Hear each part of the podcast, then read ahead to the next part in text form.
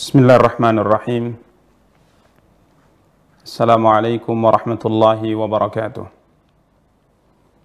الحمد لله رب العالمين والعاقبة للمتقين فلا عدوان إلا على الظالمين أشهد أن لا إله إلا الله وحده لا شريك له وأشهد أن محمدا عبده ورسوله صلى الله عليه وعلى آله وأصحابه ومن اهتدى بهديه واستنى بسنته إلى يوم الدين وسلم تسليما كثيرا أما بعد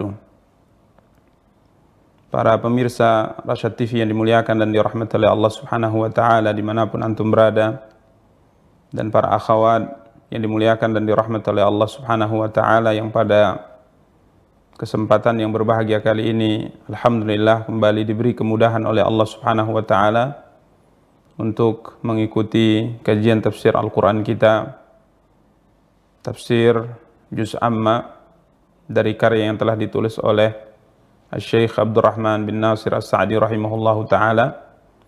Semoga Allah Subhanahu wa taala memberikan kepada kita semua dan kepada antunna sekalian kemudahan dalam urusan dunia dan akhirat kita. Para pemirsa dan para akhwat yang dimuliakan dan dirahmati oleh Allah Subhanahu wa taala, kembali kita akan melanjutkan kajian tafsir Al-Qur'an Al-Karim, tafsir juz amma dari karya yang telah ditulis oleh Syekh Abdurrahman bin Nasir As-Sa'di rahimahullah Taisir Al-Karim Ar-Rahman fi tafsiri al fi tafsiri Kalamil Mannan.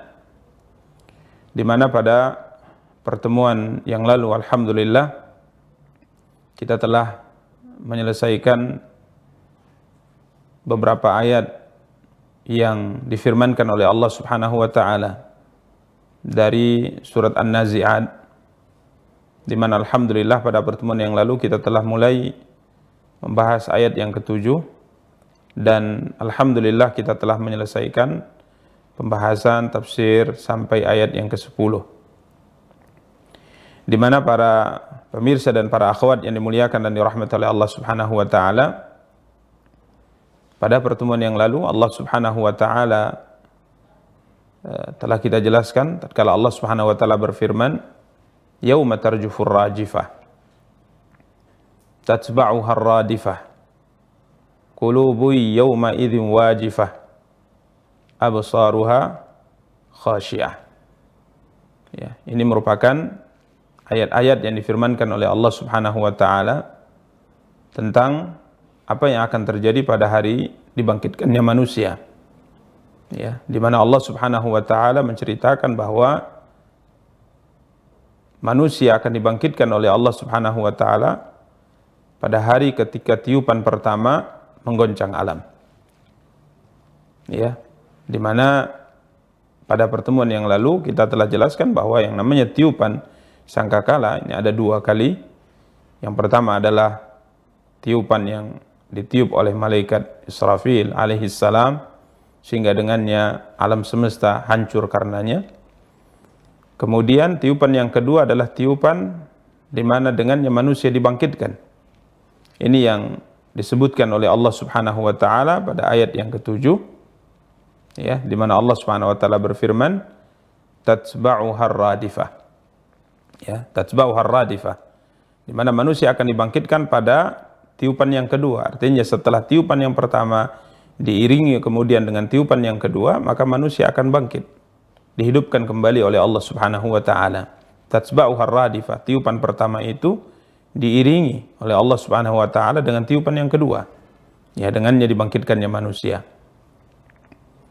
Dan ada beberapa hal yang alhamdulillah telah kita jelaskan sebagai pengulangan ya, di mana jarak antara dua tiupan ini, dua tiupan ini sebagaimana disebutkan dalam hadis yang diriwayatkan oleh Abu Hurairah radhiyallahu an. Nabi kita yang mulia sallallahu alaihi wasallam bersabda jaraknya 40 ya bisa 40 hari. Ya bisa 40 bulan dan bisa juga 40 tahun. Ya dan ini tidak dijawab tidak dijawab oleh Abu Hurairah radhiyallahu an. Kemudian setelahnya manusia kembali diciptakan oleh Allah Subhanahu wa taala bermula dari tulang ekor kemudian setelah kembali dibentuk oleh Allah Subhanahu wa taala tubuh mereka maka kemudian malaikat Israfil diperintahkan oleh Allah meniup sangkakala yang kedua sehingga akhirnya semua manusia bangkit dari kuburnya. Kemudian Allah Subhanahu wa taala firmankan, "Qulubu yauma idzin wajifah." Ya Allah Subhanahu wa taala jelaskan pada hari itu hati manusia sangat takut. Ya. Karena mereka melihat sesuatu yang sangat menakutkan. Mereka melihat sesuatu yang sangat menakutkan dari neraka Allah, dari gambaran siksa Allah, dari murka Allah Subhanahu wa taala sehingga hati manusia pada waktu itu sangat takut. Abu Saruha khasiyah. Ya, Abu Saruha khasiyah. Allah Subhanahu wa taala katakan pandangannya juga juga tunduk penuh dengan kehinaan dan penyesalan. Ya, di mana telah kita jelaskan juga pada pertemuan yang lalu bagaimana bentuk ketakutan yang sangat luar biasa yang digambarkan oleh Allah Subhanahu wa taala pada beberapa ayat dalam surat yang lain dalam Al-Qur'an. Ya, bagaimana Allah SWT menggambarkan ketakutan mereka, ya, bagaimana Allah SWT menggambarkan penyesalan mereka, ya, sebagaimana kita pada pertemuan yang lalu juga nukilkan bagaimana penyesalan orang yang salah dalam mengambil teman, sehingga akhirnya temannya menjadikan ia tidak beriman kepada Allah, temannya menarik ia untuk melakukan maksiat kepada Allah Subhanahu wa taala. Ya, sehingga akhirnya ia kemudian menyesal, dia mengatakan ya laitani takhattu ma'ar rasuli sabila. Ya wailata laitani lam attakhid fulanan khalila. Ya diceritakan oleh Allah Subhanahu wa taala dalam surat Al-Furqan bagaimana bentuk penyesalannya ya Allah Subhanahu wa taala menceritakan ya'addu adh-dhalim ala yadayhi wa yauma ya'addu adh-dhalimu ala yadayhi di hari tatkala orang-orang yang zalim yang melakukan maksiat kepada Allah Subhanahu wa taala menggigit kedua tangannya ya, dengan penuh penyesalan sembari berkata ya laitani ittakhadtu ma'ar rasuli sabila. Ya duhai jika seandainya dahulu di saat hidup di dunia aku menempuh jalan bersama dengan utusan-utusan Allah mengikuti mereka ya kemudian dia menyesal karena ia telah memilih teman yang salah yang akhirnya teman ini membawanya kepada ingkar kepada Allah mempengaruhinya untuk bermaksiat kepada Allah Subhanahu wa taala dia mengatakan ya wailata laitani lam attakhidh fulanan khalila Ya, duhai seandainya jika seandainya dahulu katanya aku tidak menjadikan fulan itu sebagai teman karibku. Ya, laqad adallani 'ani dzikri ba'da idh ja'ani karena ia telah menyesatkanku. Ya, setelah peringatan itu datang kepada aku. Maka ini beberapa gambaran rasa takut dan rasa penyesalan yang sangat luar biasa yang yang akan dihadapi oleh oleh manusia di hari tatkala mereka dibangkitkan di hadapan Allah Subhanahu wa taala.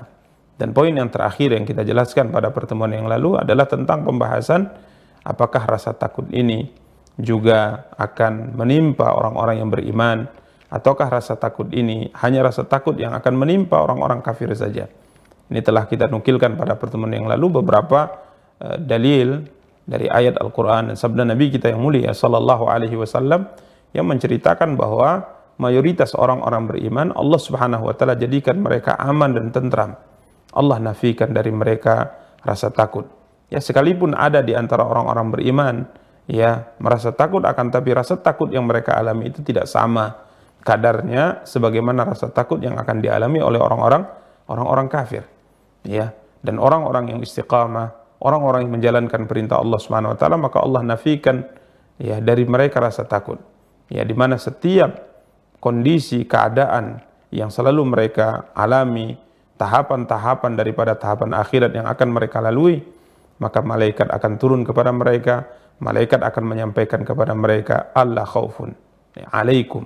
Ya, malaikat mengatakan jangan kalian takut, jangan kalian merasa bersedih, karena di hadapan kalian ada ada rahmat Allah, di hadapan kalian ada ampunan Allah Subhanahu wa taala. Ini beberapa poin pembahasan yang alhamdulillah telah kita jelaskan pada uh, pertemuan yang lalu dari ayat 6 sampai ayat 10 dan ayat 10 ini akan kita sempurnakan pada pembahasan kali ini di mana pada akhir pertemuan kemarin kita sempat membaca ayat ke-10 tatkala Allah SWT menukil perkataan orang-orang kafir, perkataan orang-orang musyrik tatkala mereka mengingkari akan adanya hari kebangkitan. Maka insyaallah taala pada kesempatan yang berbahagia kali ini kita akan mulai pembahasan kita dengan kembali membaca dan menjelaskan ayat ke-10 dari surat An-Nazi'at. Ya, dipersilahkan untuk dibaca. أعوذ بالله من الشيطان الرجيم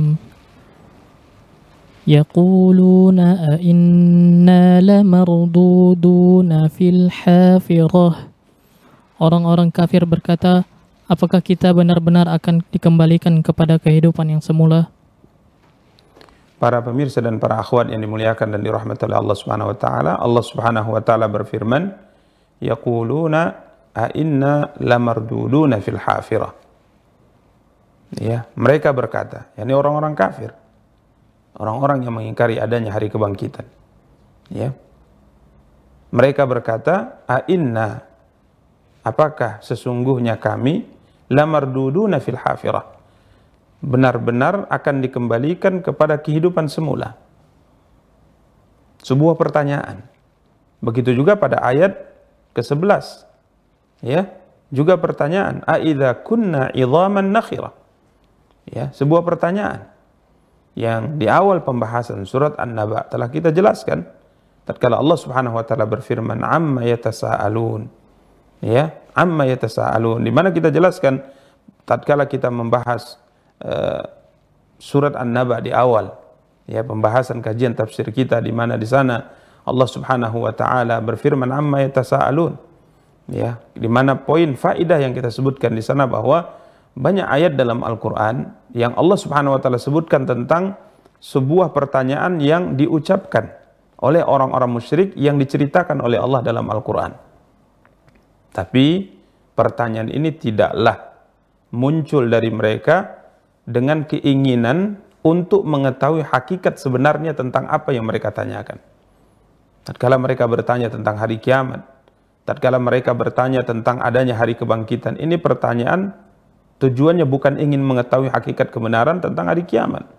Akan tapi pertanyaan yang mereka ajukan kepada Muhammad adalah untuk memperolok-olok beliau. Ya, untuk memperolok-olok beliau. Ya, untuk mencemoohkan beliau alaihi salatu wassalam. Ya, maka mereka berkata diceritakan oleh Allah Subhanahu wa taala dalam ayat yang mulia ini, yaqulun mereka berkata ini orang-orang kafir, a inna lamarduduna fil hafirah Apakah sesungguhnya kami benar-benar akan dikembalikan kepada kehidupan semula? Ya, mereka bertanya kepada Muhammad SAW tentang ini, intinya untuk mengejek beliau, untuk memperolok beliau. Ya, yang pada hakikatnya mereka ingkar terhadap hal ini. Ini yang difirmankan oleh Allah Subhanahu wa taala dalam ayat yang mulia ini. Kemudian para ulama mengatakan hafirah, al-hafirah di sini diterjemahkan dengan kehidupan semula. Ya, kehidupan semula. Maka al-hafirah disebutkan oleh para ulama bisa diartikan dengan dua. Dengan dua makna. Yang mana kedua makna ini ke, ke, keduanya benar. Yang menunjukkan kepada kehidupan sebagaimana kehidupan sebelumnya. Ya, di mana asal makna hafirah yang pertama bisa diartikan al-kubur.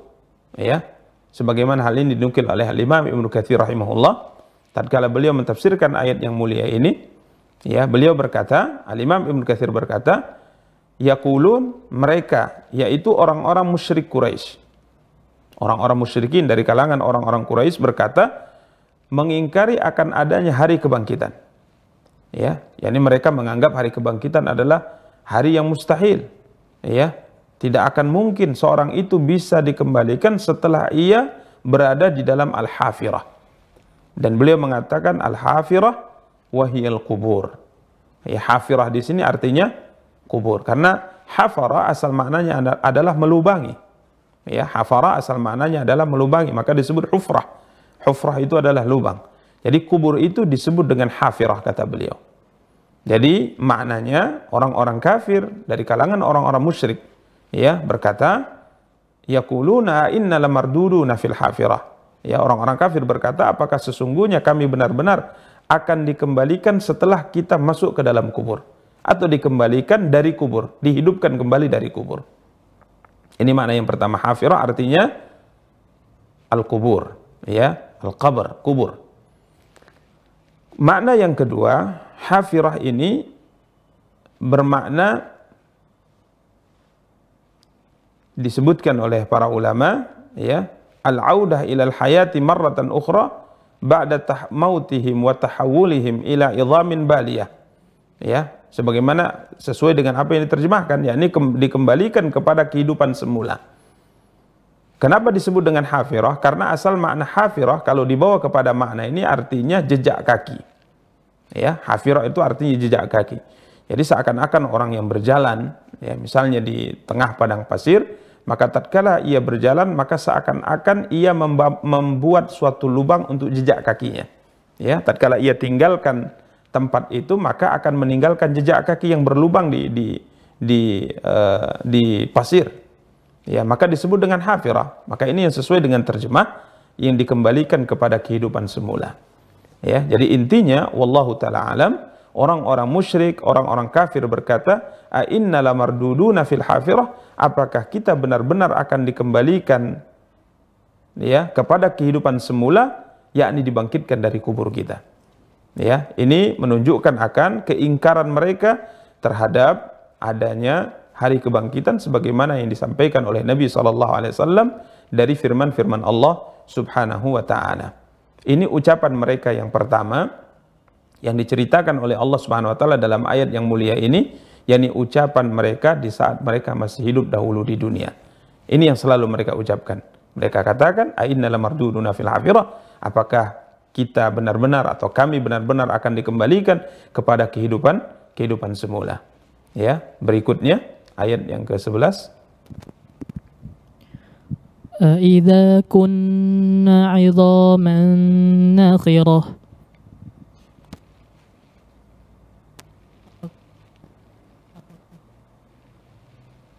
bangkitkan juga kita telah di tulang belulang yang hancur. Tapi para pemirsa dan para akhwat yang dimuliakan dan dirahmati oleh Allah Subhanahu wa taala, Berikutnya Allah Subhanahu wa taala berfirman, "A idza kunna 'idhaman nakhirah." Ya, "A idza kunna 'idhaman nakhirah." Apakah akan dibangkitkan juga apabila kami telah menjadi tulang belulang yang hancur, yang hancur lumat? Ya. Al-Imam As-Sa'di rahimahullahu taala berkata, "Yaquluna ay al-kuffaru fid dunya." Ya, orang-orang kafir berkata dalam kehidupan dunia. Jadi ini ucapan mereka yang mereka ucapkan tatkala mereka masih hidup dahulu di dunia ya ala wajhi takdzib dan ucapan ini diucapkan dalam bentuk pendustaan ya sebagaimana kita sebutkan tadi pertanyaan yang pada hakikatnya memperolok-olok Nabi SAW pertanyaan yang pada hakikatnya mengingkari akan apa yang mereka tanyakan.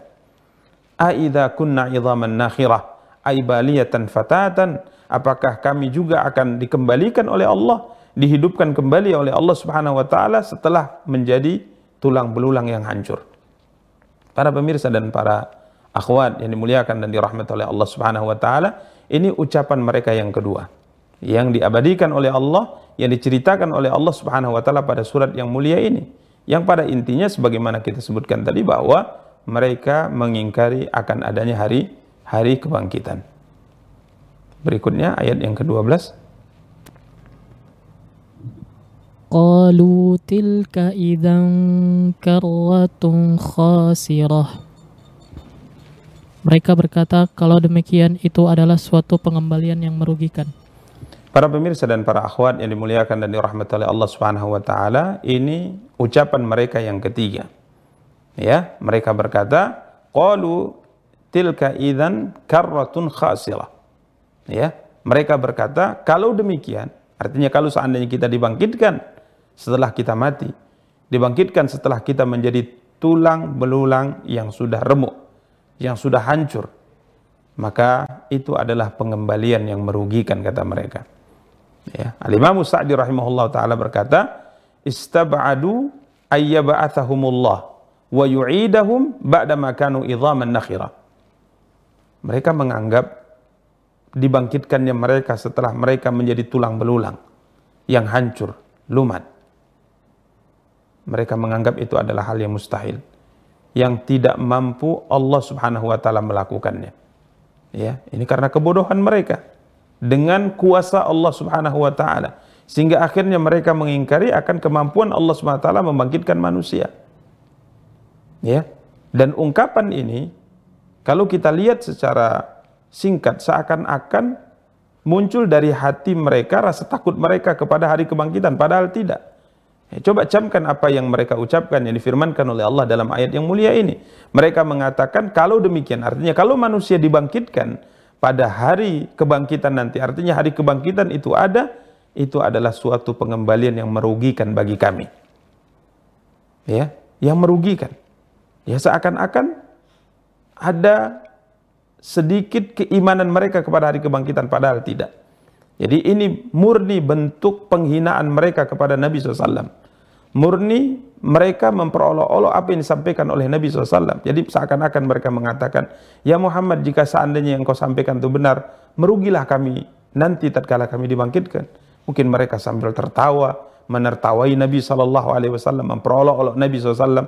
Ya seakan-akan mereka mengatakan tidak mungkin itu terjadi ya Muhammad. Ya, ini para pemirsa dan para akhwat yang dimuliakan dan dirahmati oleh Allah Subhanahu wa taala. Karena jika seandainya ungkapan ini muncul dari hati mereka yang paling dalam, artinya mereka percaya dengan adanya hari kebangkitan yang kalau seandainya mereka mempercayai ada adanya hari kebangkitan dan mereka takut jika seandainya ada hari kebangkitan kemudian mereka dibangkitkan dalam kondisi mereka merugi tentunya mereka akan berusaha untuk beribadah kepada Allah. Mereka akan berusaha untuk beriman kepada Allah Subhanahu wa taala. Ya, karenanya sering kita kita sampaikan bahwa motor penggerak terkuat untuk melakukan ibadah kepada Allah adalah keimanan dengan adanya hari kebangkitan. Ini adalah motor terkuat untuk menggerakkan seorang hamba beribadah kepada Allah Subhanahu wa taala. Ya, tatkala kita percaya setelah kematian adanya kebangkitan. Di saat kita dibangkitkan adanya hari pertanggungjawaban, adanya hari pemeriksaan amal yang kita lakukan. Kemudian setelah itu imma surga atau neraka Allah Subhanahu wa taala. Neraka di dalamnya siksa yang tak terhingga, sedangkan surga di dalamnya nikmat tak terbayangkan. Ya, maka tentunya dengan iman ini kita mempersiapkan diri dengan melakukan amal-amal baik dalam kehidupan dunia. Beriman kepada Allah, beriman kepada Rasulnya, kemudian kita melakukan amal-amal saleh dan menjauhi maksiat kepada Allah Subhanahu wa taala. Ya, namun sekali lagi ungkapan mereka tilka idan karratun khasirah. Kalau demikian itu adalah suatu pengembalian yang merugikan, ini murni sebagai bentuk olok-olok mereka terhadap Nabi kita yang mulia sallallahu alaihi wasallam yang menyampaikan kepada mereka bahwa hari kebangkitan itu merupakan hari yang pasti akan dilalui oleh manusia. Para pemirsa dan para akhwat yang dimuliakan dan dirahmati oleh Allah Subhanahu wa taala. Padahal jika seandainya mereka mau berpikir dan mau percaya ya dengan apa yang disampaikan oleh Nabi SAW dengan adanya hari kebangkitan maka itu sama sekali tidak merugikan mereka baik dunia maupun akhirat. Ya ini kita berikan sebagai faidah akli ya kata para ulama. Yakni uh, faidah yang seorang itu bisa berpikir dengan akalnya. Nabi kita yang mulia SAW menyampaikan kepada mereka bahwa setelah kematian ada hari kebangkitan ada hari perhitungan jika seandainya mereka percaya dengan adanya hari kebangkitan, ya, artinya mereka mengikuti apa yang diinginkan oleh Nabi Shallallahu Alaihi Wasallam. Dan jika seandainya misalnya tidak terbukti apa yang disampaikan oleh Nabi SAW, maka tidak ada ruginya bagi mereka. Mereka ikuti Muhammad, mereka tidak menentang Muhammad Wasallam. Kiranya setelah hari kebangkitan, uh, setelah dimatikannya mereka, tidak ada hari kebangkitan, maka tidak ada ruginya bagi mereka. Karena tidak ada surga dan neraka, tidak ada perhitungan amal. Artinya sekalipun mereka mengikuti Muhammad SAW, kiranya Muhammad tidak benar dalam ucapannya, tidak benar dalam sabdanya, tidak ada kerugian bagi mereka. Karena setelah hidup mereka tetap akan mati. Namun jika seandainya ya mereka tidak beriman, tidak mengikuti Muhammad SAW, apa yang terjadi jika seandainya disampaikan oleh Nabi itu adalah benar? ya tentunya mereka akan merugi dunia dan akhirat. Ya, inilah yang yang juga pernah di, diucapkan oleh seorang yang beriman dari dari uh, umat Nabi Musa alaihi salatu wassalam dari keluarganya Firaun tatkala Firaun kala itu berniat untuk membunuh Nabi Musa alaihi salatu wassalam ya Firaun berniat membunuh Nabi Musa alaihi salatu wassalam ya apa kata seorang yang beriman dari uh, keluarganya Firaun yang menyembunyikan keimanannya. Diabadikan oleh Allah Subhanahu wa taala cerita ini dalam surat Ghafir atau dalam surat Al-Mu'min ayat 28. Ya, di mana tatkala Firaun kala itu berniat untuk membunuh Nabi Musa alaihi assalatu wassalam dengan perkataannya sebagaimana disebutkan oleh Allah daruni aktul Musa ya ya daruni aktul Musa ya dia berniat untuk membunuh Nabi Musa alaihi salatu wassalam. Maka ada seorang yang beriman dari keluarga Firaun yang menyembunyikan imannya kata Allah SWT yaktumu imanahu. Menasihati Firaun. Menasihati orang-orang kafir dari keluarga Firaun. Ataktuluna rajulan ayyakula rabbi Allah. Ya apakah kalian hendak membunuh seorang lelaki yang tidak melakukan kesalahan apa pun. Hanya saja dia mengatakan, Tuhanku adalah Allah subhanahu wa. Apakah kalian hendak membunuh seorang lelaki, yakni Musa alaihi salatu wassalam, yang pembunuhan yang hendak kalian lakukan hanya karena dia mengatakan Tuhanku adalah Allah? Wa qad ja'akum bil bayyinati min rabbikum. Ya, padahal dia telah membawa keterangan-keterangan dari Tuhanmu. Kemudian Orang yang beriman ini yang menyembunyikan keimannya mengajak Fir'aun dan orang-orang yang ingkar terhadap dakwah Nabi Musa dengan logika. Dia sadarkan akal mereka. Cobalah berfikir kata beliau. Ya. Beliau berkata, "Wa iyyaku kadziban fa'alaihi kadzibu." Jika seandainya Musa alaihi salatu wassalam berdusta, ya, jika seandainya Nabi Musa alaihi salatu wassalam berdusta atau ia pendusta, maka dialah yang akan menanggung dosa dustanya. Tidak perlu kalian bunuh, biarkan saja dia. Tidak perlu kalian bunuh, karena kalau ia pendusta, maka dia sendiri akan menanggung dosa dustanya. Tidak berpengaruh dengan kalian sama sekali. Namun, jika seandainya ia benar dalam seruannya, Nabi Musa itu adalah benar-benar seorang nabi, kemudian kalian membunuhnya, yusibukum ba'dul ya'idukum. Maka beliau berkata, maka bencana yang diancamkan kepada kalian niscaya akan menimpa kalian. Ya. Ini ajakan agar mereka mau berpikir. Ya, jangan sampai melakukan satu tindakan yang merugikan. Jika seandainya Musa itu benar, jika seandainya Musa itu pendusta, berdusta dan dia adalah orang yang tidak benar dalam penyampaian dakwahnya, jika itu yang terjadi, kemudian kalian tidak membunuhnya, maka insya Allah tidak ada hal yang menimpa keburukan kepada kalian. Namun jika seandainya Musa itu jujur, Musa itu benar dalam risalahnya, dalam seruannya, dalam dakwahnya, kemudian kalian membunuhnya, maka kalian akan ditimpa bencana yang diancamkan Musa kepada kalian. Maka begitu pula kita uh, bahas tatkala orang-orang kafir tidak mau beriman dengan Muhammad sallallahu alaihi wasallam karena mereka menganggap hari kebangkitan adalah mustahil. Tidak mungkin Allah mampu menghidupkan kembali manusia yang sudah hancur. Ya, tidak mungkin menurut mereka. Maka kita ajak mereka berpikir, jika seandainya disampaikan Muhammad sallallahu alaihi wasallam itu tidak benar, kemudian kalian mati setelah kehidupan, artinya tidak ada hari kebangkitan, maka tidak ada ruginya bagi kalian.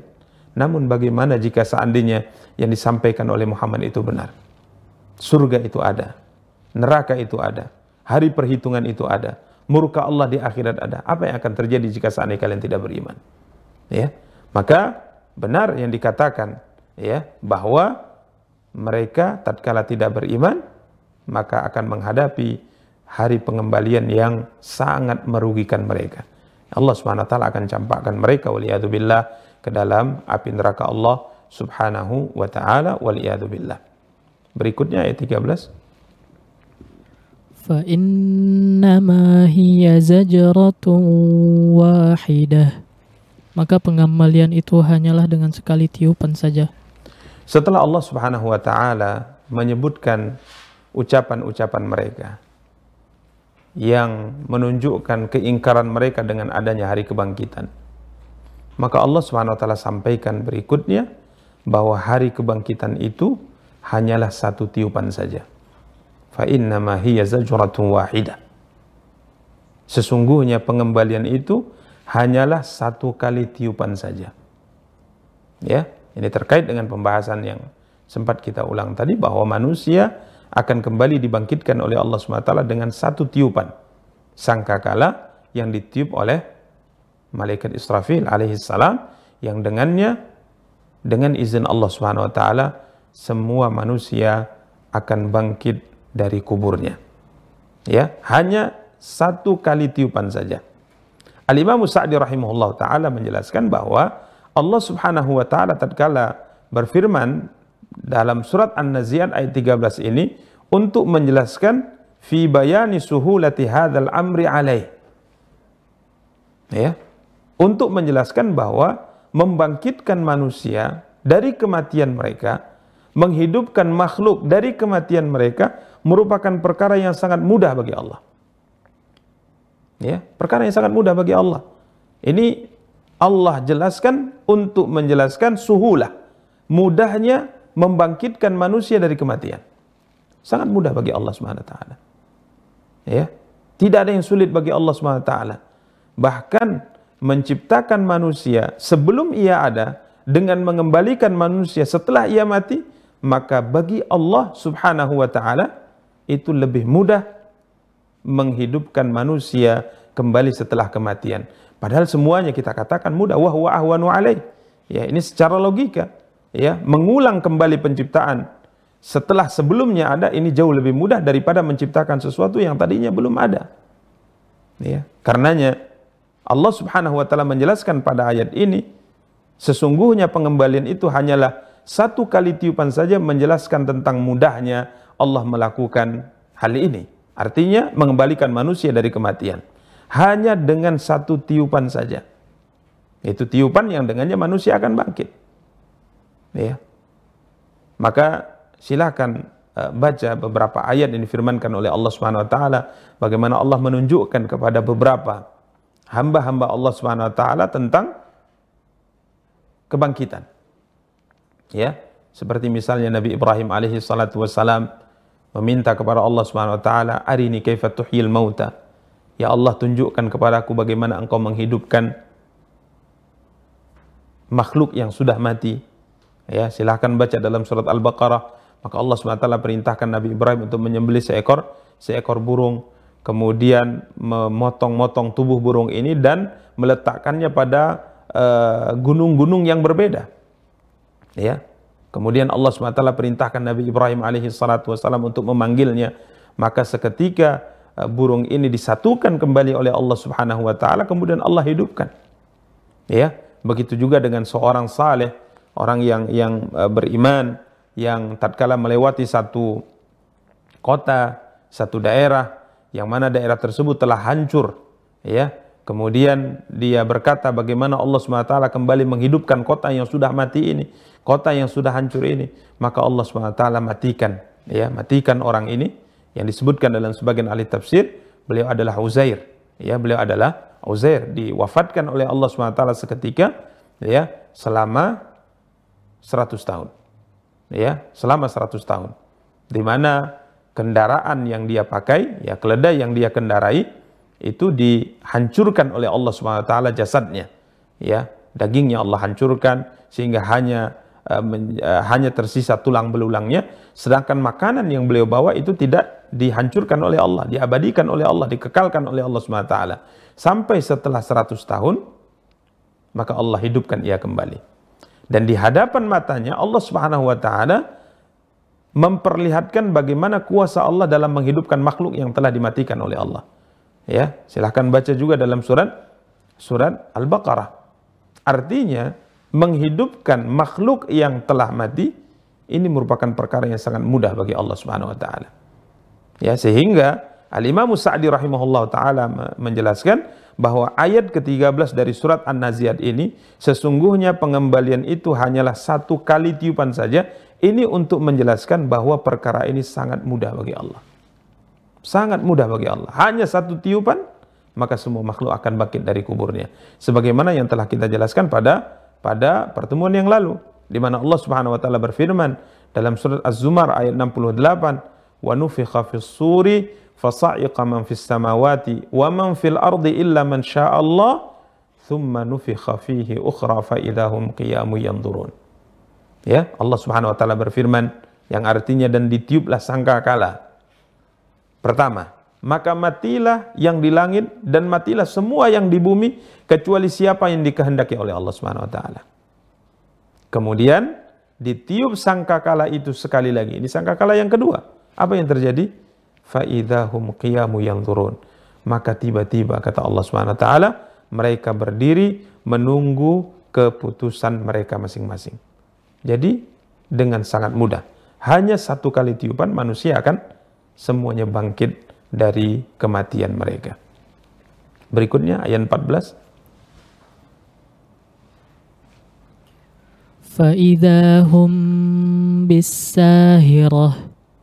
maka seketika itu mereka hidup kembali di bumi yang baru. Para pemirsa dan para akhwat yang dimuliakan dan dirahmati oleh Allah Subhanahu wa taala, berikutnya Allah Subhanahu wa taala berfirman, "Fa hum bisahirah." Maka dengan serta-merta mereka kembali hidup di permukaan bumi. Ya, kembali hidup di permukaan bumi yakni setelah tiupan sangkakala yang kedua. Al-Imam Sa'di rahimahullah berkata, "Faida al-khalaiku kulluhum." Ya, maka tiba-tiba serta merta semua makhluk hidup kembali bisahirah ala wajhil ard. Ya, hidup kembali di atas muka muka bumi ini. Kemudian Allah SWT mengumpul, mengumpulkan mereka di padang masyar. Ya. Kemudian yaqdi bainahum dan Allah SWT memutuskan di antara mereka bihukmihil adl dengan hukumnya yang maha adil wa yujazihim dan Allah SWT akan memberikan balasan kepada mereka. Ya, jadi as-sahirah di sini artinya bumi. Ya, as-sahirah di sini artinya bumi. Ada dua hal yang hendaknya kita camkan dalam ayat yang mulia ini. Yang pertama, uh, kalimat faida. Ya, faida. Ini di, diartikan dengan maka dengan serta merta. Ya. Ini sebagaimana pada ayat sebelumnya yang sudah kita jelaskan, menunjukkan bahwa kebangkitan itu sangat mudah bagi Allah Subhanahu wa taala. Sangat mudah, tidak sulit bagi Allah. Jadi jangan kalian ingkari. Jangan kalian katakan bahwa Allah tidak mampu melakukan itu. Ini merupakan perkara sangat mudah bagi Allah. Karena karena itu Allah mengatakan faida hum maka dengan serta merta, dengan sangat mudah, dengan sangat cepat, hanya dengan satu tiupan saja semuanya bangkit dari kuburnya. Ya. Kita tidak bayangkan bagaimana kuasa Allah Ya. Kita tidak bayangkan bagaimana kekuasaan Allah taala dalam menghidupkan semua makhluk. Seketika hanya dalam dengan satu tiupan dengan izin Allah semuanya bangkit dari kuburnya. Ya, ini yang pertama yang hendaknya dicamkan karena Allah mengatakan faidahum maka dengan serta merta mereka hidup kembali di permukaan bumi. Kemudian yang kedua as-sahirah ya, as-sahirah di sini kita telah uh, sebutkan tadi maknanya adalah uh, bumi di mana para pemirsa dan para akhwat yang dimuliakan dan dirahmati oleh Allah Subhanahu wa taala sebagaimana sering kita sampaikan bahwa manusia akan dibangkitkan oleh Allah di bumi. Ya, di bumi. Namun bumi ini sudah diganti oleh Allah Subhanahu wa taala. Hanya saja para ulama mengatakan bumi ini diganti oleh Allah bukan zatnya. Akan tetapi yang diganti oleh Allah adalah sifat-sifatnya. Ya, bentuknya diganti oleh Allah Subhanahu wa taala. Buminya sama, bumi kita ini, akan tapi sifatnya diganti oleh Allah Subhanahu wa taala. Sebagaimana difirmankan oleh Allah Subhanahu wa taala dalam surat Ibrahim ayat 48. Ya, dalam surat Ibrahim ayat 48 Allah berfirman, "Yauma tubaddalul ardu ghairal ardi was samawat wa barazu lillahil wahidil qahar." Yang artinya yaitu pada hari ketika bumi diganti dengan bumi yang lain yauma tubaddalul ardu ghairal ard yaitu pada hari ketika bumi diganti dengan bumi yang lain ya was samawat demikian pula langit wa barazu lillahil wahidil qahar dan mereka semuanya di padang mahsyar berkumpul menghadap Allah Subhanahu wa taala yang Maha Esa dan Maha Perkasa Subhanahu wa taala. Dalam ayat yang mulia ini Allah Subhanahu wa taala berkata, Allah Subhanahu wa taala berfirman, "Tubaddalul ard." Bumi akan diganti dengan bumi yang lain. Ya, di mana para ulama mengatakan yang diganti dari bumi ini bukan zatnya, akan tapi sifatnya. Bentuknya diganti oleh Allah Subhanahu wa taala. Karenanya Imam Sa'di rahimahullah tatkala mentafsirkan ayat yang mulia dalam surat Ibrahim ini ayat 48, beliau mengatakan wa tabdilu tabdilu sifatin la tabdila dzatin. Ya, beliau mengatakan pergantian bumi ini buk adalah yang dimaksud dengannya adalah pergantian sifatnya. Ya. Sifatnya. Artinya bumi yang sebagaimana kita ketahui sekarang ada lembahnya, ada gunungnya, ada dataran rendahnya, ada dataran tingginya, ada padang pasirnya, ada lautnya, ada sungainya, kelak pada hari akhirat akan diganti oleh Allah Subhanahu wa taala. Sehingga bumi ini hanya rata. Ya, bumi ini hanya rata, tidak ada dataran rendahnya, Tidak ada dataran tingginya, tidak ada gunungnya, tidak ada lautnya. Ini yang diganti oleh Allah. Kemudian beliau mengatakan la tabdila dzatin. Jadi perubahan bumi, pergantian bumi bukanlah pergantian zatnya atau bumi yang lain bukan bumi kita ini. Bukan ini maksudnya. Jadi sebagaimana kita diciptakan di bumi, kita akan mati di bumi ini dan kita juga akan dibangkitkan oleh Allah Subhanahu wa taala di bumi ini. Kemudian setelah kita dibangkitkan sebagaimana disebutkan oleh Imam Sa'di, kita akan disatukan oleh Allah, dikumpulkan oleh Allah Subhanahu wa taala di padang di padang mahsyar. Karena setelah dibangkitkannya manusia, maka semua manusia akan digiring mengarah ke padang mahsyar menunggu keputusan Allah Subhanahu wa taala untuknya apakah surga atau neraka Allah Subhanahu wa taala waliyadzubillah. Jadi ini uh, poin yang kedua pada ayat yang mulia ini faidahum bisahirah as-sahirah di sini artinya di permukaan bumi. Ya akan tapi bumi yang kita diciptakan kembali di atasnya bukanlah bumi seperti ini bentuknya akan tapi sudah dirubah oleh Allah Subhanahu wa taala. Ya berikutnya ayat ke-15 Hal ataka hadithul Musa? Sudah sampaikah kepadamu Muhammad kisah Musa? Para pemirsa dan para akhwat yang dimuliakan dan dirahmati oleh Allah Subhanahu wa taala, setelah Allah Subhanahu wa taala berfirman tentang adanya hari kebangkitan, tentang apa yang akan dialami oleh manusia di hari kiamat. Ya. Kemudian Allah Subhanahu wa taala ceritakan bahwa hari kiamat merupakan hari yang sangat mudah bagi Allah Subhanahu wa taala untuk menegakkannya maka Allah Subhanahu wa taala berpindah penjelasan. Dari menjelaskan tentang hari kiamat, maka Allah Subhanahu wa taala menjelaskan tentang kisah Nabi Musa alaihi salatu wassalam tatkala beliau mendakwahi Firaun. Ya. Dari cerita tentang hari kiamat yang diawali dengan al-qasam, diawali dengan sumpah dengan menyebutkan malaikat dan tugasnya Ya, kemudian Allah jelaskan tentang hari kebangkitan. Allah kemudian ceritakan bahwa hari kebangkitan ini merupakan hari yang diingkari oleh orang-orang kafir. Padahal hari kebangkitan adalah hari yang sangat mudah bagi Allah untuk melakukannya. Maka kemudian Allah berpindah. Ya, dalam firman-Nya menceritakan tentang Nabi Musa alaihi salatu wassalam tatkala beliau berdakwah kepada Firaun. Ya, di mana Allah SWT berfirman, hal ataka hadithu Musa hal ataka hadithu Musa sudah sampaikah kepadamu ya Muhammad? Kisah Nabi Musa alaihi salatu wassalam. Sudahkah sampai kepadamu ya Muhammad? Cerita tentang Nabi Musa alaihi salatu wassalam. Al-Imam Sa'di rahimahullahu taala berkata bahwa tatkala Allah Subhanahu wa taala menggunakan kalimat istifham, tanda tanya dalam ayat yang mulia ini. Hal ataka, sudahkah sampai kepadamu ya Muhammad kisah Musa? Dalam bentuk pertanyaan. Ini menunjukkan bahwa kisah Nabi Musa adalah kisah yang agung. Kisah Nabi Musa adalah kisah yang sangat luar biasa. Karenanya kisah beliau di dalam Al-Quran, kisah kehidupan beliau, kisah dakwah beliau, ya, kisah perjalanan dakwah beliau diceritakan oleh Allah dalam Al-Quran dalam banyak ayat dalam Al-Quran. Karenanya cerita tentang Nabi terbanyak dalam Al-Quran adalah cerita tentang Nabi Musa alaihi salatu wassalam. Coba lihat surat Al-Baqarah, ya, surat Ali Imran, ya, surat Al-Maidah. Semuanya ada kisah ya tentang Nabi Musa di mana setiap surat dengan surat yang lainnya saling melengkapi tentang cerita Nabi Musa alaihi assalatu wassalam.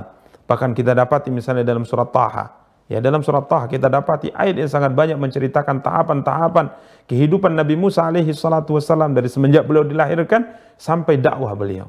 Ya, sebelumnya juga dalam surat Al-Kahfi pada surat sebelumnya kita juga dapati tentang cerita Nabi Musa alaihi salatu wassalam.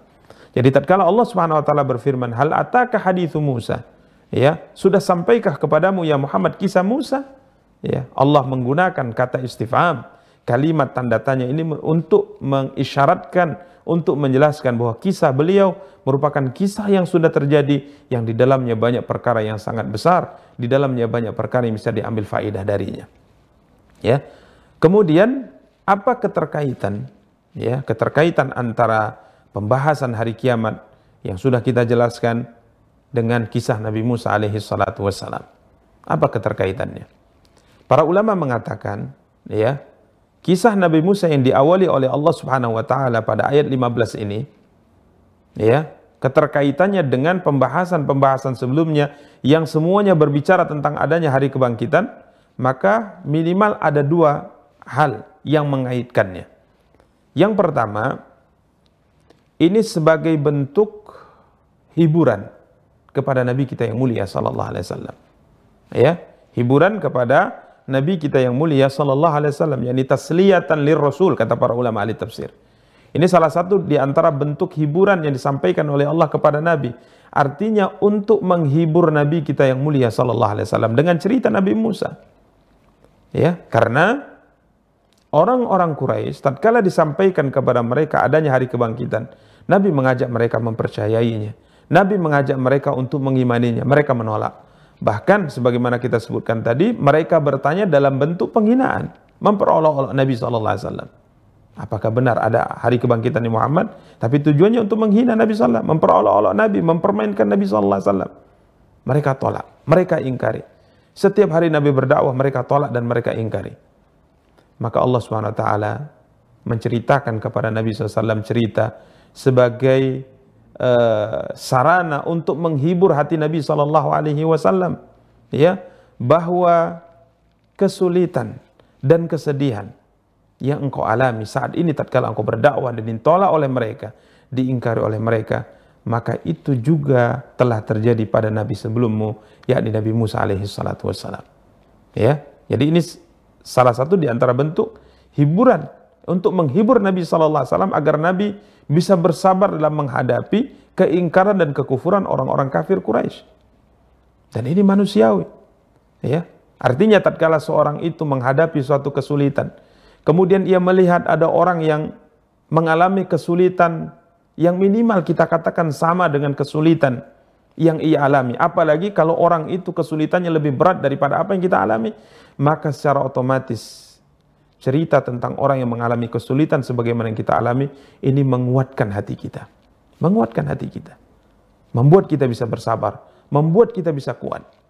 Ya, kita teringat dengan sebuah hadis tatkala Nabi kita yang mulia sallallahu alaihi wasallam disakiti, ya, disakiti oleh uh, orang-orang.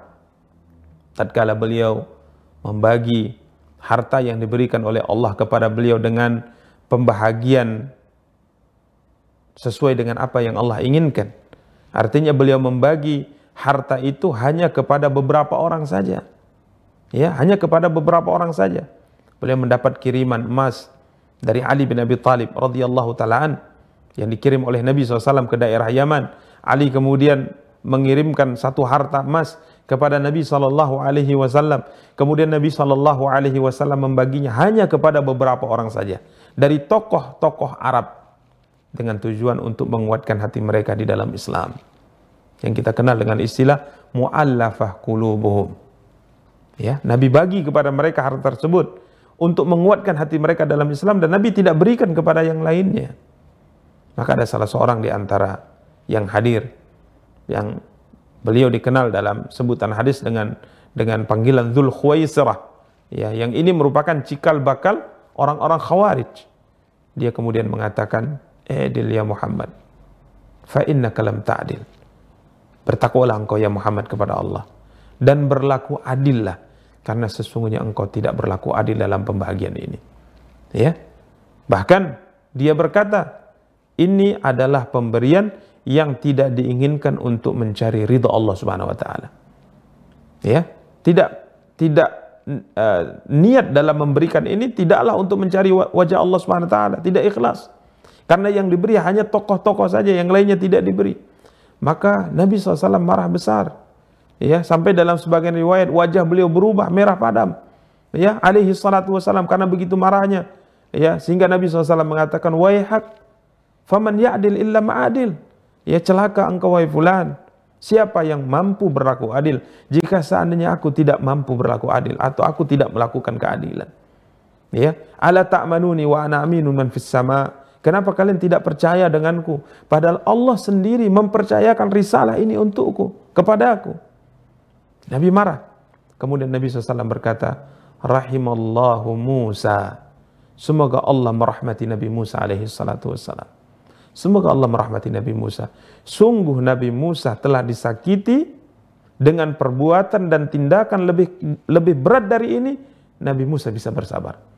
Jadi Nabi SAW menghibur hati beliau untuk bisa uh, kuat di dalam menerima gangguan dari ucapan orang ini dengan melihat kepada apa yang dialami oleh Nabi Nabi Musa alaihi salatu wassalam. Memang begini yang terjadi dalam kehidupan kita. Artinya tatkala kita ditimpa musibah, uh, kita diuji oleh Allah Subhanahu wa taala dengan satu kesulitan, kemudian kita melihat orang lain minimal ujian yang ditimpakan kepadanya sama seperti yang ditimpakan kepada kita atau bahkan lebih berat, maka ini bisa membuat kita lebih mampu bersabar atas ujian yang ditimpakan oleh Allah kepada kita. Maka ini tujuan yang pertama, kata para ulama, eh, tatkala Allah Subhanahu wa taala setelah menceritakan tentang adanya hari kebangkitan, kemudian Allah SWT berpindah eh, penjelasan tentang kisah Nabi Musa dan Fir'aun. Dakwah Nabi Musa kepada Fir'aun. Tujuannya adalah untuk apa? Menghibur Nabi kita yang mulia SAW. Sebagaimana mereka menolak, sukumu menolak, kaum menolak, maka Fir'aun juga menolak. Maka bersabarlah engkau sebagaimana Nabi Musa alaihi salatu wassalam bisa bersabar tatkala beliau berdakwah. Kemudian keterkaitan yang kedua disebutkan oleh para ulama adalah ancaman atau peringatan yang ingin Allah Subhanahu wa taala sampaikan kepada orang-orang kafir Quraisy. Ya, di mana Allah ingatkan orang-orang kafir Quraisy, lihat Firaun itu dia tolak dakwah Nabi Musa alaihi salatu wassalam. Kemudian apa yang Allah timpakan kepada Firaun? Apa yang Allah timpakan kepada Firaun? Akhirnya Firaun ditenggelamkan oleh Allah, disiksa oleh Allah. Maka seakan-akan Allah ingatkan, jangan sampai keadaan kalian nantinya tatkala menolak dakwah Nabi Muhammad sallallahu alaihi wasallam sama seperti keadaan yang menimpa Firaun tatkala dia menolak dakwah Nabi Musa alaihi salatu wasallam. Ini yang disebutkan para ulama keterkaitan antara uh, firman Allah Subhanahu wa taala tatkala Allah uh, menceritakan tentang Nabi Musa dan Firaun setelah Allah Subhanahu wa taala berfirman tentang adanya hari hari kebangkitan. Jadi ada dua kemungkinan keterkaitannya. Yang pertama adalah untuk menghibur Nabi sallallahu alaihi wasallam, yang kedua untuk memperingatkan orang-orang Quraisy jangan sampai mereka uh, ditimpa sesuatu sebagaimana menimpa Firaun tatkala menolak dakwah Nabi Musa alaihi assalatu wassalam. Maka Allah Subhanahu wa taala berfirman, "Hal ataka hadithu Musa?" Sudahkah sampai kepadamu ya Muhammad kisah Nabi Musa alaihi assalatu wassalam. Kemudian Allah Subhanahu wa taala mulai uh, memulai firman-Nya bercerita tentang kisah Nabi Musa alaihi salatu wassalam. Allah berfirman pada ayat ke-16 silahkan إذ ناداه ربه بالوادي المقدس طوى ketika Tuhan memanggilnya Musa di lembah suci yaitu lembah Tua. Para pemirsa dan para akhwat yang dimuliakan dan dirahmati oleh Allah Subhanahu wa taala, Allah Subhanahu wa taala mulai bercerita tentang Nabi Musa alaihi salatu wassalam. Awal mula tatkala beliau mendapat amanah dari Allah. Tugas dari Allah menyampaikan risalah, berdakwah kepada Firaun. Ya, Allah Subhanahu wa taala berfirman, "Idznadahu rabbuhu bil wadil muqaddasi tuwa." Tatkala Rabbnya, Tuhannya, Allah Subhanahu wa taala memanggilnya di lembah suci. Ya, bil wadil muqaddas. Lembah suci, lembah yang disucikan oleh Allah Subhanahu wa taala yang mana lembah ini adalah lembah tua kata Allah. Jadi nama lembah ini adalah tua, lembah tua. Ya. Para pemirsa dan para akhwat yang dimuliakan dan dirahmati oleh Allah Subhanahu wa taala, Al-Imam Sa'di mengatakan cerita Nabi Musa alaihi salatu wasalam dalam surat ini diawali dari ayat yang mulia ini. Idnadahu rabbuhu bil wadil muqaddas. Al wadil muqaddas kata beliau yakni lembah tua ini al mahal alladzi kallamahu Allahu fi. Ini merupakan tempat yang Allah Subhanahu wa taala berbicara dengan Nabi Musa padanya. Jadi tempat di mana Allah SWT memanggil Nabi Musa alaihi salatu wassalam diceritakan oleh Allah dalam banyak ayat dalam Al-Quran. Ya, di malam hari tatkala Nabi Musa hendak kembali ke Mesir setelah beliau meninggalkan uh, kota Mesir dalam waktu yang cukup lama, beliau kembali ya, kemudian di tengah malam uh, yang sangat dingin uh, yang dan sangat gelap, beliau uh, menyampaikan kepada keluarganya bahwa beliau ingin mencari uh, penerang, beliau ingin mencari api untuk menghangatkan tubuh dan sebagainya, maka beliau pun meninggalkan keluarganya, ya. Kemudian beliau melihat sesuatu di lembah ini, melihat api di, di lembah tua ini, kemudian beliau mendekat, ya tatkala mendekat kiranya beliau mendengar seruan Allah Subhanahu wa taala. Inni ana rabbuk fakhla'na 'alaika innaka bil wadil muqaddasi. Ya, maka Allah SWT menyuruhnya dan Allah SWT berbicara dengannya. Jadi Allah Subhanahu wa taala berbicara dengan Nabi Musa alaihi salatu wasalam di lembah yang diberkahi ini. Ya, lembah yang disucikan ini, yang di lembah tua. Ya, ini yang disebutkan oleh Imam Sa'di wa huwal mahal alladzi kallamahu Allah fi. Ini adalah tempat yang Allah Subhanahu wa taala berbicara di tempat ini uh, dengan Nabi Musa alaihi salatu wasalam. Kemudian imtanna alaihi birrisalah. Di tempat ini juga Allah Subhanahu wa taala memberinya risalah dan mengutusnya. Ya di tempat ini Allah Subhanahu wa taala memberikan kepada Nabi Musa alaihi salatu wasallam risalah dan mengangkat Nabi Musa sebagai nabi dan rasul yang ditugaskan untuk menasehati Firaun, berdakwah kepada Firaun. Waqtassahu bil wahyi wal istiba. Ya. Kemudian di lembah ini juga Allah Subhanahu wa taala menghususkan eh, wahyu kepada Nabi Musa alaihi salatu wasallam dan menjadikan Nabi Musa sebagai hamba pilihan di sisi Allah Subhanahu wa taala. Para pemirsa dan para akhwat yang dimuliakan dan dirahmati oleh Allah Subhanahu wa taala sehingga para ulama mengatakan bahwa Nabi Musa alaihi salatu wasalam sebagaimana disebutkan dalam beberapa ayat dalam Al-Qur'an dan disebutkan dalam beberapa hadis ya yang disabdakan oleh Nabi wasallam bahwa beliau ini adalah kalimullah ya seorang nabi yang diajak berbicara langsung dengan Allah Subhanahu wa taala. Ya, jadi Allah Subhanahu wa taala berbicara dengan Nabi Musa dan uh, suara Allah Subhanahu wa taala bisa didengar oleh Nabi Musa alaihi salatu wassalam. Ya, ini merupakan keyakinan diyakini oleh ahlu sunnati wal jamaah. Ya, bahwa Allah SWT tatkala berbicara, maka Allah berbicara dengan Nabi Musa alaihi salatu wassalam memiliki suara yang bisa didengar oleh Nabi Musa alaihi salatu wassalam. Ya tidak sebagaimana di, di, diyakini oleh sebagian kelompok yang mengatakan eh, sebaliknya dari apa yang diucapkan dan diyakini oleh ahlus sunnati wal jamaah.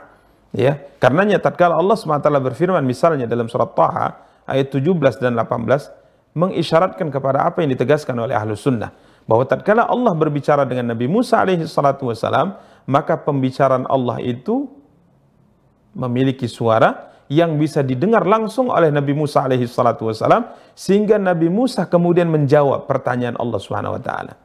Coba lihat dalam surat Taha ayat 17 sampai 18 dan juga silahkan uh, perhatikan dan bacalah uh, surat ini baik baik ayat sebelumnya maupun ayat setelahnya tapi kita akan bacakan ayat 17 sampai 18 saja dua ayat yang akan kita bacakan yang mengisyaratkan kepada bahwa tatkala Allah berbicara dengan Nabi Musa maka Allah berbicara memiliki suara yang bisa didengar oleh Nabi Musa sehingga Nabi Musa bisa menjawabnya. Allah berfirman, bertanya kepada Nabi Musa, "Wa ma tilka biyaminika ya Musa?" Wa ma tilka biyaminika ya Musa? Allah bertanya kepada Nabi Musa, "Wa huwa a'lam." Dan Allah Maha mengetahui. Apakah itu yang ada di tangan kananmu wahai Musa? Ya, Nabi Musa kala itu memegang tongkat beliau alaihi salatu wassalam. Maka Allah bertanya kepadanya, yang yang ada di tangan kananmu itu apa wahai Musa? Dan Allah Maha tahu. Coba lihat, pertanyaan diajukan. Maka Nabi Musa bisa mendengar ya firman Allah Subhanahu wa taala ini karena firman ini memiliki suara, bisa didengar oleh Nabi Musa alaihi salatu wasalam, maka kemudian Nabi Musa menjawab, qala hiya asaya. Qala hiya asaya atawakka'u 'alaiha wa ahushu biha 'ala ghanami waliya fiha ma'aribu ukhra. Maka Nabi Musa menjawab, ini bukti nyata bahwa beliau mendengar firman Allah. Ya, beliau mendengar firman Allah Subhanahu wa taala. Maka berkata Musa, ini adalah tongkatku. Aku bertelekan padanya dan aku pukul daun dengannya untuk kambingku dan bagiku ada lagi keperluan yang lainnya. Ini fungsi tongkat di tanganku ini ya Allah adalah untuk ini. Ya.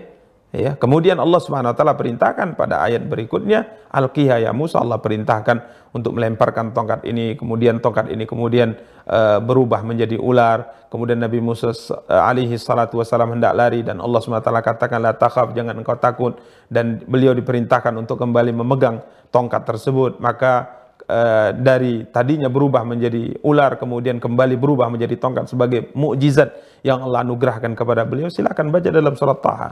Tapi intinya, ya intinya Allah Subhanahu wa taala berbicara menyeru Nabi Musa alaihi salatu wasallam di lembah yang suci ini dan pembicaraan Allah, firman Allah itu memiliki suara yang bisa didengar oleh Nabi Musa alaihi salatu wasallam. Dan ini adalah keyakinan ahlu sunnah dan ini sama sekali tidak kemudian dikatakan menyerupakan Allah dengan makhluknya.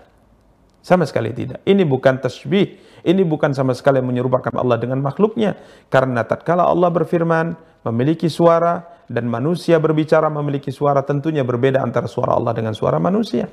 Sebagaimana antara uh, berbedanya suara antara satu manusia dengan manusia yang lain, antara satu makhluk dengan makhluk yang lain. Artinya saya berbicara, antum berbicara, ya, maka suara yang muncul dari saya, suara yang muncul dari antum tentunya berbeda padahal kita sama-sama makhluk.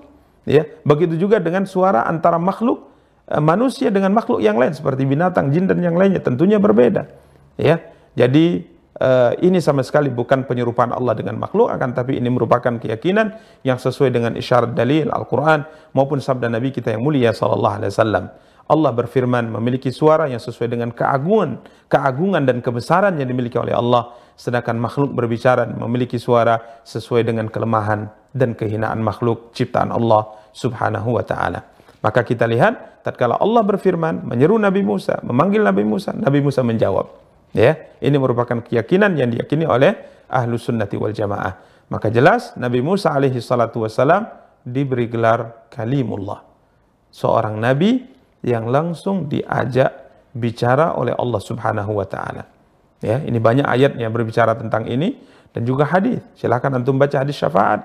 Ya, silakan antum baca hadis syafaat. Tatkala manusia datang kepada Adam meminta syafaat Adam tidak mampu, Adam memerintahkan datang kepada Nabi Nuh. Manusia datang kepada Nabi Nuh, Nabi Nuh juga tidak mampu. Nabi Nuh memerintahkan manusia datang kepada Nabi Ibrahim. Nabi Ibrahim juga tidak mampu. Kemudian Nabi Ibrahim memerintahkan manusia datang kepada Nabi Musa alaihi salatu wassalam. Maka tatkala manusia datang kepada Nabi Musa, Nabi bercerita. Manusia berkata, para manusia berkata kepada Nabi Musa alaihi salatu wassalam, Ya Musa, anta Rasulullah, faddalaka Allahu birisalatihi wa ala nas. Ya, jadi salah satu di antara keutamaan yang disebutkan oleh manusia di hadapan Nabi Musa alaihi salatu wassalam adalah keistimewaan ini. Seorang nabi yang langsung diajak berbicara oleh Allah Subhanahu wa taala. Ya, jadi Nabi Musa adalah kalimullah alaihi wa ala nabiyyina afdhalus salah wa askas salam. Kemudian yang kedua dalam ayat yang mulia ini di samping uh, kita sudah jelaskan uh, nadahu ya, tatkala Allah memanggilnya. Kita sudah jelaskan sisi keyakinan ahlu sunnah dalam pembahasan ini. Ini salah satu di antara pembahasan sifat yang wajib diyakini oleh seorang muslim dan muslimah. Maka poin yang kedua dalam ayat yang mulia ini adalah Allah sifati lembah ini dengan lembah Al-Muqaddas. Ya, lembah Al-Muqaddas. Ya, lembah tua ini disifati oleh Allah SWT dengan lembah suci. Ya. Dalam sebagian ayat Allah SWT sifati lembah ini dengan lembah Al-Buq'atil Mubarakah. Lembah yang diberkahi. Ya, sebagaimana difirmankan oleh Allah SWT dalam surat Al-Qasas ayat 30 ya bisa dibaca dalam surat Al-Qasas ayat 30 Allah Subhanahu wa taala mensifati lembah ini dengan lembah yang diberkahi. Di dalam ayat ini Allah sifati dengan lembah suci. Ya, di ayat yang lain Allah sifati lembah yang diberkahi. Allah berfirman dalam surat Al-Qasas ayat 30, "Falamma ataha nudiya min syati'il wadil aymani fil buq'atil mubarakah." Ya, fil buq'atil mubarakah kata Allah. Maka tatkala Musa sampai ke tempat api itu. Ya, ini cerita awal tatkala Allah Subhanahu wa taala mewahyukan pertama memberi tugas pertama kali kepada Nabi Musa untuk mengemban risalah ya kerasulan dan kenabian. Maka Allah mengatakan, maka tatkala Musa sampai di tempat api itu, maka uh, nudia min syati ilwadil aymani fil buqatil mubarakah. Maka diserulah dia, yakni Musa dari arah pinggir lembah sebelah kanannya. Ya, pada tempat yang diberkahi kata Allah. Pada tempat yang diberkahi.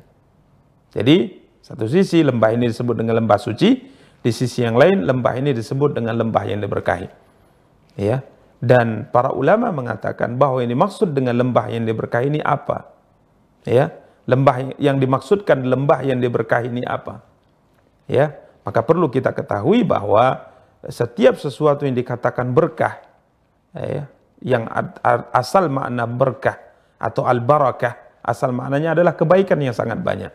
Maka tatkala Allah Subhanahu wa taala mengatakan sesuatu itu diberkahi, sesuatu itu padanya terdapat keberkahan, ya, maka maknanya adalah sesuatu itu padanya terdapat kebaikan yang sangat banyak. Ya, kebaikan yang sangat banyak.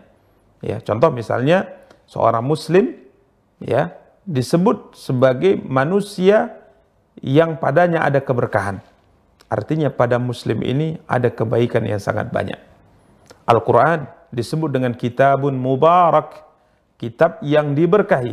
Karena pada Al-Quran terdapat kebaikan yang sangat banyak dunia dan akhirat. Jadi setiap sesuatu, setiap manusia, tempatkah dia atau suatu apa pun tatkala disifati dengan padanya terdapat keberkahan, artinya kebaikan yang sangat banyak terdapat padanya. Ya, maka tatkala Allah SWT sebutkan lembah ini adalah lembah yang diberkahi, lembah suci yang diberkahi, maknanya adalah lembah ini terdapat padanya kebaikan yang sangat banyak. Apa kebaikan yang terdapat pada lembah ini? Maka para ulama mengatakan, kebaikan yang terdapat pada lembah ini lima waqa'a fiha minat taklim war risalah li Musa. Karena di lembah ini terdapat kebaikan yang sangat banyak. Di antaranya adalah pembicaraan Allah secara langsung terjadi di lembah ini antara Allah dengan Nabi Musa alaihi salatu wassalam. Di lembah ini Allah berikan amanah risalah kepada Nabi Musa alaihi salatu wassalam. Ini adalah kebaikan yang sangat luar biasa. Kemudian di lembah ini Allah tampakkan kepada Nabi Musa mukjizat, mukjizat yang itu dijadikan sebagai penguat untuk kebenaran kerasulan dan kenabian beliau di hadapan Firaun dan orang-orang yang mengingkari dakwah beliau. Jadi ini kebaikan-kebaikan yang ada pada lembah ini. Bahkan para ulama mengatakan di lembah ini pula Nabi Musa alaihi salatu wassalam menerima kitab Taurat dari Allah Subhanahu wa taala. Di lembah tua ini juga Allah Subhanahu wa taala memberikan kitab Taurat kepada Nabi Musa alaihi salatu wassalam. Jadi ini yang dimaksud dengan lembah yang diberkahi. Ya, bukan berarti yang dimaksud dengan lembah yang diberkahi kemudian batunya atau tanahnya ini bisa mendatangkan kebaikan tatkala kita mengambilnya. Tidak, bukan ini maksudnya. Ya, maka seperti misalnya kita uh, kembangkan permasalahan Makkah Al-Mukarramah adalah uh, kota yang diberkahi, begitu juga Madinah, ya begitu juga dengan Al-Aqsa misalnya. Ya. Ini adalah tempat-tempat yang diberkahi oleh Allah tapi bukan berarti batunya apabila kita ambil mendatangkan keberkahan. Tidak, sama sekali bukan itu maksudnya. Akan tapi keberkahan atau kebaikan itu didapat tatkala kita beribadah kepada Allah di sana.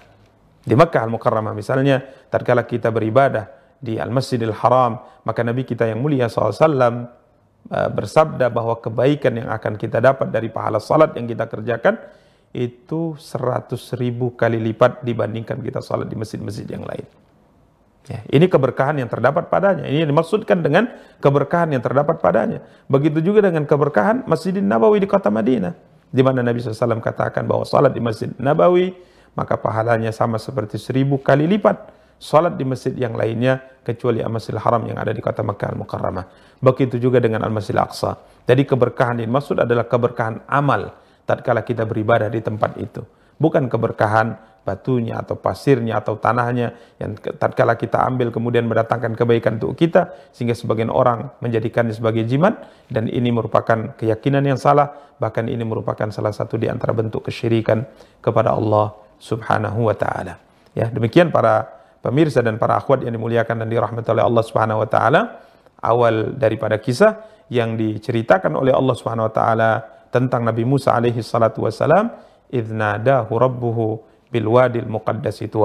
Tatkala Tuhannya, Rabbnya memanggilnya di lembah suci yaitu lembah tua.